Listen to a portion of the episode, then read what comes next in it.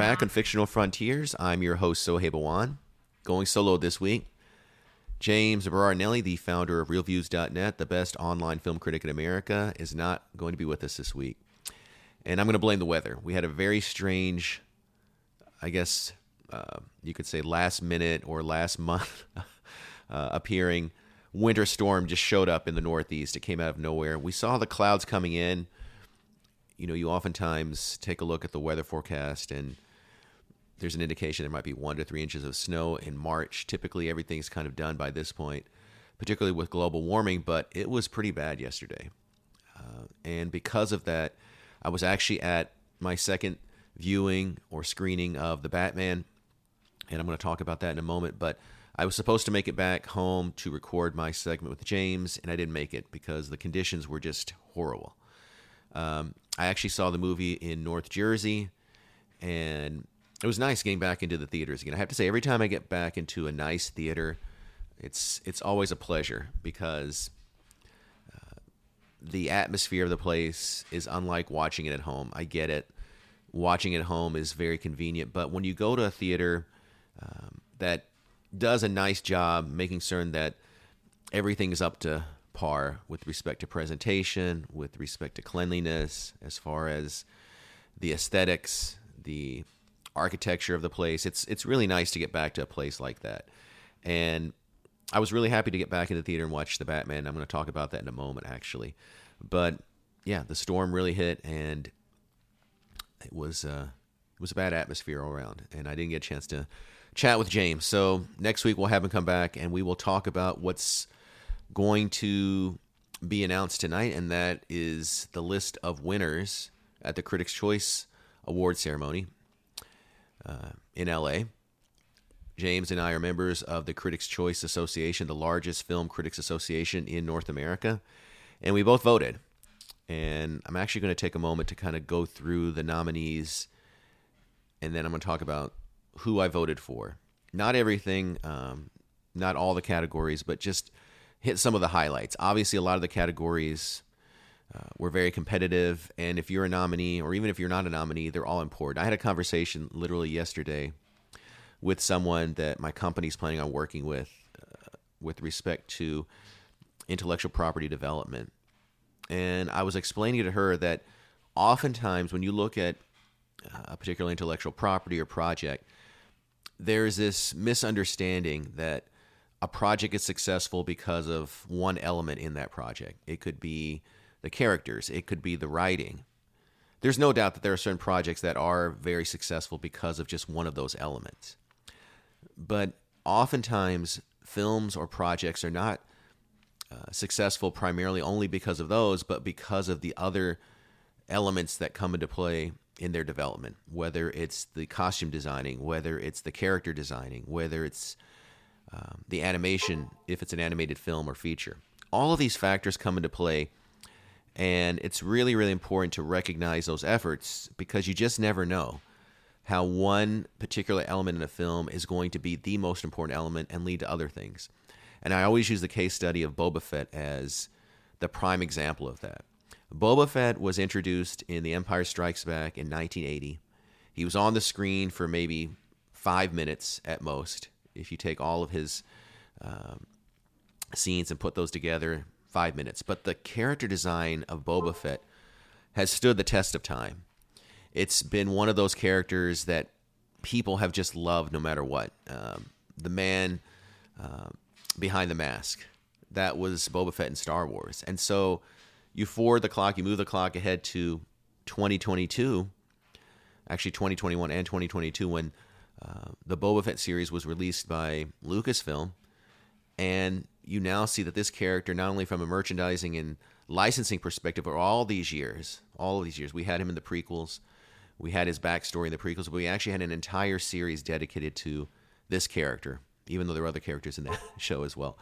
Uh, nonetheless, uh, it was all because of the character design. So never sleep on the other people who work on a lot of these different projects because at the end of the day, the elements in those other projects can set the stage for whether or not a project, a film, a television series, you name it, resonates with the target audiences or consumers. And so That's why they need to get as much recognition as the actors and the you know the directors and the, the celebrities basically because without them what would it be that's my little uh, rant for today as far as uh, recognizing people behind the scenes or uh, behind the curtain they always say pay no or at least the the wizard of oz said pay no attention to the man behind the curtain well this is a chance for uh, those individuals to get a chance to be recognized and i think it's really important that they do get that shot that being said, there are a lot of uh, nominations and not of categories, so I won't be able to go through all of them. But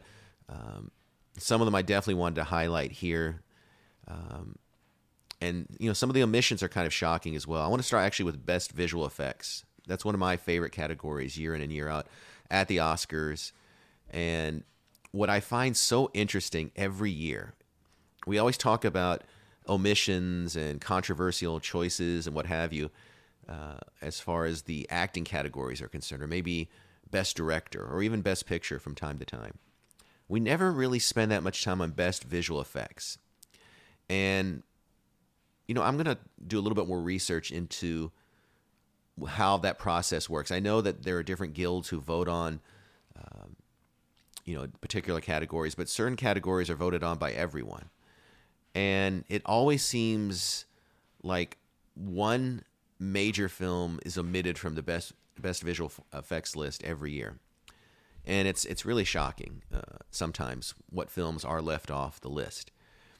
I remember Revenge. I, I believe Tron Legacy. That was one of the worst. That was. I, I think it was nominated. Uh, I don't know. Actually, I, I take that back. It may not even been nominated. Let me take a look at that while I'm going through this list with you right now. But you know, films like Tron Legacy, films like uh, Revenge of the Sith or some of the other Star Wars films. Not every year have they won Best uh, Visual Effects or won the award for Best Visual Effects. Sometimes they've never even been nominated, which is which is crazy if you think about it. Because some of these films, years later, they don't they don't get uh, uh ignored at all by the masses. As a matter of fact, when you go to a, store like Best Buy or what have you, when they're trying to show you the high resolution televisions they'll focus on scenes from films where oftentimes the visual effects uh, from that film uh, were ignored by the Oscars. Um, I was right. Tron Legacy did not get a nomination for Best Visual Effects. That is just stunning. To this day, I'm telling you, go to Best Buy, and Tron Legacy is one of the staples of these uh, display uh, setups there for the high definition television. It's always Tron Legacy on loop there.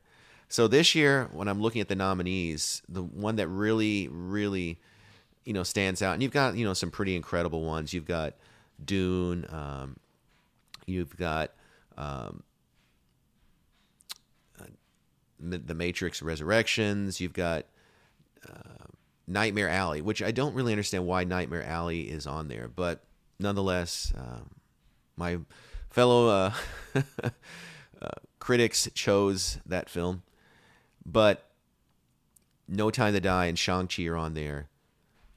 No, uh, no Spider-Man No Way Home, which obviously w- wasn't uh, uh, you know a viable candidate because we got the ballot before the film came out, so no one got a chance to see it. But the biggest omission, and it's with it's with the Oscars as well. This film was also left off the list was Godzilla versus Kong, which I felt had far and away the best visual effects by far of any film this year. And the two primary characters in that film were both visual effects uh, creations. They were the heart of that film. That's what the film was about. And you don't nominate it. I can understand if the you know visual effects were bad, but they were outstanding. So, you know, when you look at the this list, I went with Dune uh, I felt that it was the most immersive, and it really uh, led you to believe that this was a universe that uh, had some substance, some heft, some weight to it. Uh, it didn't seem artificial by any stretch. So that was the film I nominated, or I'm sorry, I did nominate, but I also voted for uh, for best uh, visual effects. So I just wanted to spend a moment on that one. Um, Again, the other categories which are really strange for me every year are the best costume design categories because it seems like the genre films always get left off the list. It's always the historical epics or the historical dramas, the period pieces. Those are the ones that get the recognition. Why is it a film like Shang-Chi or you know, say a film like a Spider-Man, even though it wasn't uh, an option at this point. Why are films like that not nominated? Why is it that people sleep on the creative forces and the imagination that's needed to bring these costumes uh, from the printed page, which is comics, to the silver screen or to the high definition television? Why are those always ignored? Really, really shocking to me. Again, I voted for Dune. That was uh, a film that has kind of been universally recognized as highbrow sci-fi fare, and so the costumes were recognized, and I voted for that one because, again, in my opinion, films like that require a lot more imagination. I'm sorry, than films that are recreations of things from the past. You can go to a lot of different countries in Europe. Turkey, for example, has some of the best costume designers, and I'm telling you, the work they do there on their serialized dramas is far superior to the work I've seen on feature films, and they do it in half the time. I would say even a quarter of the time, with one tenth of the budget. So that's my other rant for today. but typically, again, I think one of the reasons why people like the major categories, quote unquote, the the ones that are uh, major because major equals celebrity, are just the the pomp and circumstance behind those films. They like seeing the stars. They like seeing them uh, get recognized. We are in an era of cult of personality and celebrity worship. We've we've been that way for you know 50, 60, 70 years and now with social media it's even more pronounced to a degree. Although you're seeing the death of the film movie star to a huge extent now, but it's still there. Um, so people pay attention to those categories. For me, best acting ensemble uh, was a tough category, uh, but you know, the harder they fall, I was happy that film got a uh, you know a nod there because I didn't think a lot of people saw the film. It was on Netflix. It was a western with um, a primarily African American cast, and it was really really strong as far as the performances across the board there.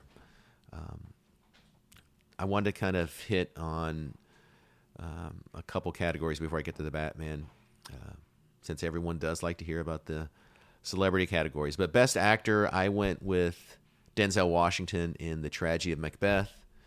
It was between he and Will Smith. I, I, I, could have gone either way, but I just feel that that film was such a challenge. Anyone who can pull off Shakespeare uh, with real Shakespearean dialogue and in a film that is so hard to uh, grasp because ultimately in the end you're dealing with, like I said, Shakespearean English. And the fact that I was able to understand the bulk of what was happening in that film is a testament to uh, his performance among uh, all those performances in that film. I, I wish it had gotten a, uh, you know, a, a, a, nomination for uh, best ensemble as well, uh, acting ensemble, but it didn't. Um, best actress, I actually whittled it down to Jessica Chastain and Nicole Kidman, and I think both of those uh, talents really deserved recognition here, but I went with Nicole Kidman because I think that her role was a little bit more challenging because she had to not only play Lucille Ball, she had to actually play the character of Lucy and I Love Lucy uh, as well. So it was almost like a dual role there, and I think she did an amazing job. And that film as a whole, um, it's always fun to kind of pull the curtain back, or not pull the curtain back, excuse me, but turn the clock back uh, I'm getting my adages wrong, but uh, turn the clock back and look at the way Hollywood used to make films and the whole process back in the day. It's it's always interesting to see pro, uh, you know projects like that. So I gave her uh, a lot of credit for that effort, and it's actually just the beginning of their journey. So that leads me actually to Best Picture, and the three films that I kind of whittled it down to were uh, Don't Look Up, Dune, and King Richard. And I know Dune was James's film that was the film he picked, and I know he hated Don't Look Up. he absolutely hated that film. Um, for me, I think that you know it came down to Don't Look Up and King Richard. The reason I didn't vote for Dune uh, was because even though I feel it's an incredibly well-made film, and I'm not trying to compare it to the Fellowship of the Ring or the Lord of the Rings trilogy but I just feel it's missing the heart, the emotion that really needs to propel a narrative like that. I think that the characters' uh, performances are very strong, the aesthetics are great, the direction is first rate as a whole, but I de- I never felt connected to any of the characters. I don't feel connected to uh, Paul's journey at all. Uh, it's more along the lines of a historical documentary than it is a feature film for me, and that's the one thing that the Lord of the Rings films did so well is that you really connect with so many characters, even in the first film. Uh, when you you know establish who the hobbits are and you see this world through their eyes all of the hobbits you you really strongly relate to them from the very beginning. And also characters like aragorn as well. Those are characters that you just connect to on so many different levels. And i think that that was the one thing that was missing in this film. It's very cerebral. It's very beautiful to watch it's very well realized but it does not have that heart and i was actually you know for the longest time thinking okay it's a it's a slam dunk i'm going to vote for dune for best picture but then i realized you know it it really was missing something. And I think Don't Look Up and King Richard connect on a visceral level with so many different people. And I think that Don't Look Up uh, was the film that actually had the most important things to say in present times, uh, what we're going through right now. The immediacy of that film was so strong. Uh, and King Richard dealt with, unfortunately, something that we've had to grapple with for you know three four hundred years maybe uh, for even longer than that and that's racism to a huge extent i mean the film really is about overcoming systemic racism so i'm going to leave you guys in suspense i'm going to let you send uh, a message to me and and given the fact that you know how i've been uh, hosting this show over the last 10 years given given the fact that i have certain approaches and bents to things I want to see what you think. Did I vote for Don't Look Up or did I vote for King Richard? Which of those two films did I vote for? And then uh, I'll let you know next week. Maybe. uh, no, seriously. Uh, just send an email, send a tweet uh, to us, and let us know who you think I voted for. Uh, before we head out, um, I wanted to briefly talk about The Batman on a second viewing. Now that I've had a chance to watch the film on a second viewing, and I wasn't sitting in the second row. I wasn't exhausted. Uh, I wasn't dealing with the nightmarish traffic that is uh, Center City, Philadelphia. And if any of the uh, film industry leaders uh, from the studios are listening in, please, please work with um, Allied, who runs the screenings here in the Philadelphia market, to try to get screenings in New Jersey instead of Philadelphia. Where we're having screenings right now is really a logistical nightmare for many and uh, there are actually safety issues, to be honest with you, as well in Philadelphia.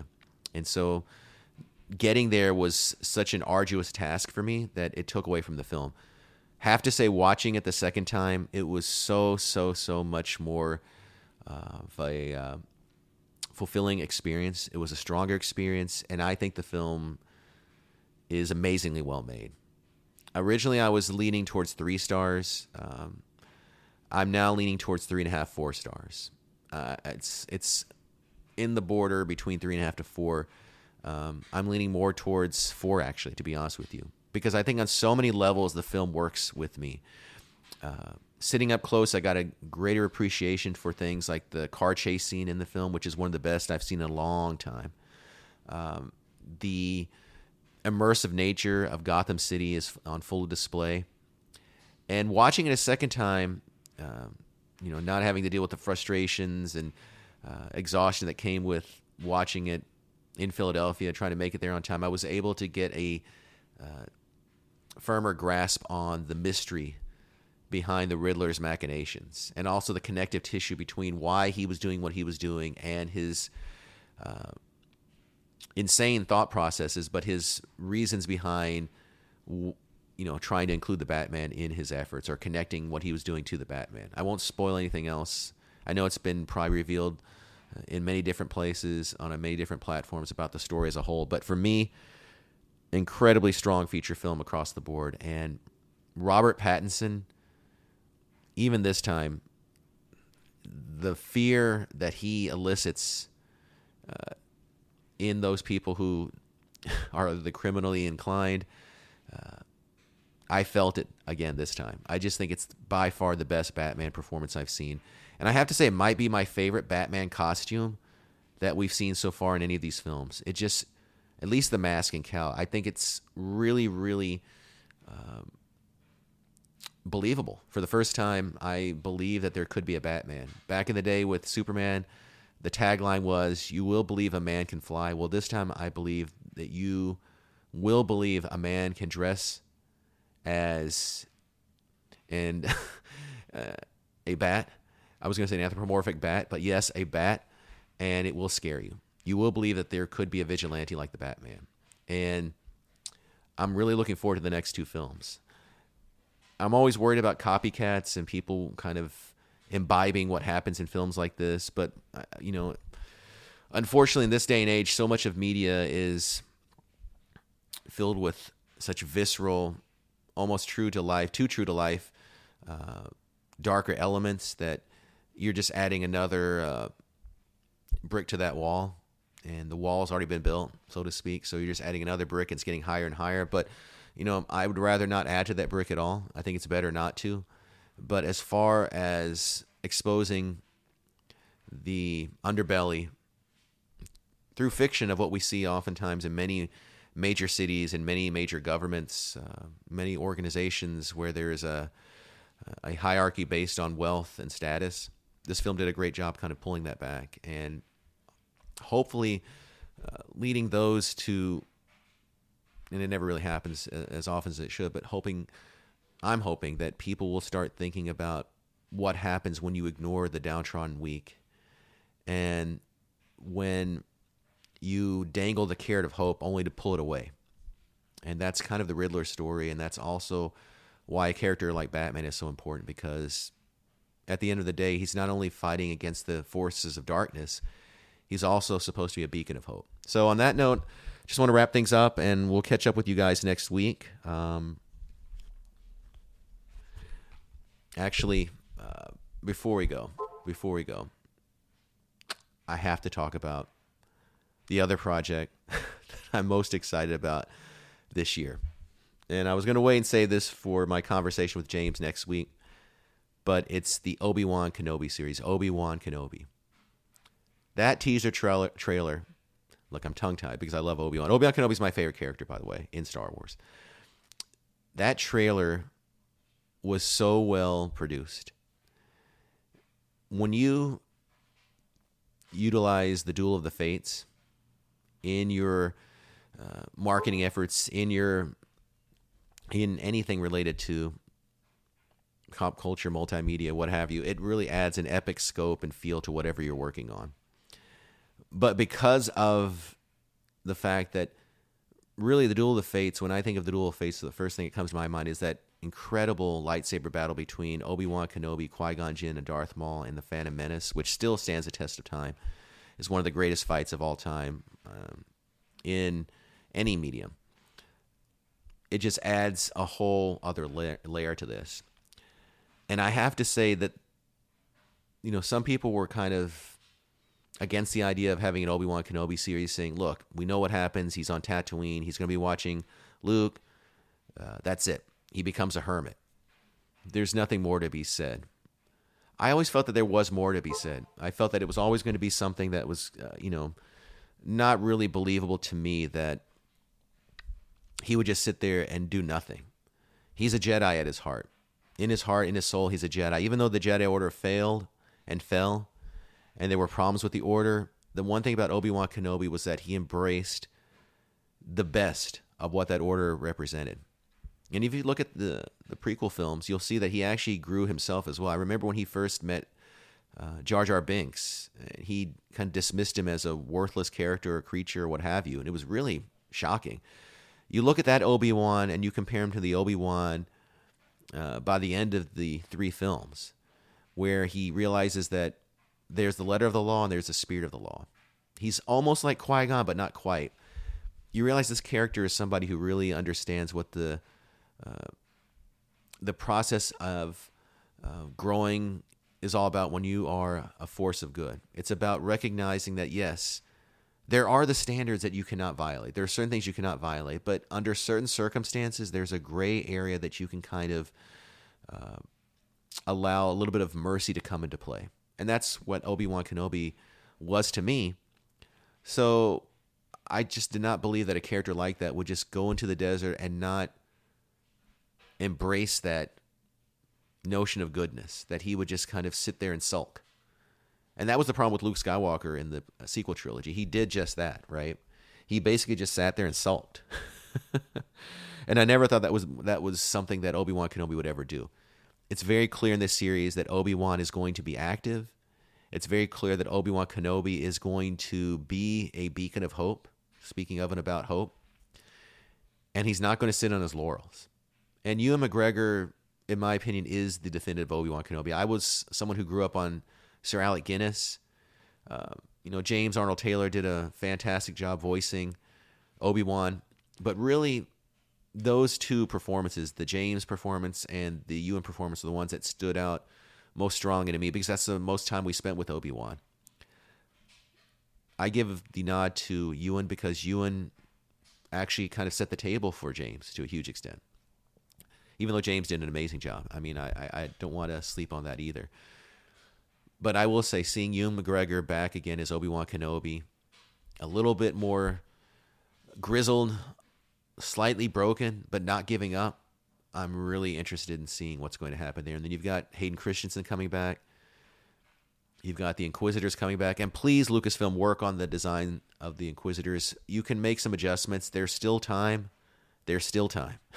The Grand Inquisitor who's in there does not look like the Grand Inquisitor from Star Wars Rebels. And I'm not someone who complains that much about it, but it's such a shift. No excuse, especially since the species that the Grand Inquisitor is from was already created in the prequel film. So we already know what he looks like. You have to you have to go back and fix that. Nonetheless, this is the show, this is the film, this is the series I'm most looking forward to this year. And so, uh, on that note, we'll catch up with you next week. I want to know what your thoughts are with respect to what happens tonight the Critics' Choice, what's happening in genre entertainment as a whole. And maybe next week we'll talk about Warner Brothers shifting their entire, uh, not entire, but most of their film schedule to 2023. What does that mean for DC Comics films moving ahead? You're listening to Fictional Frontiers, my friends. Everyone be safe, and we'll talk to you next week.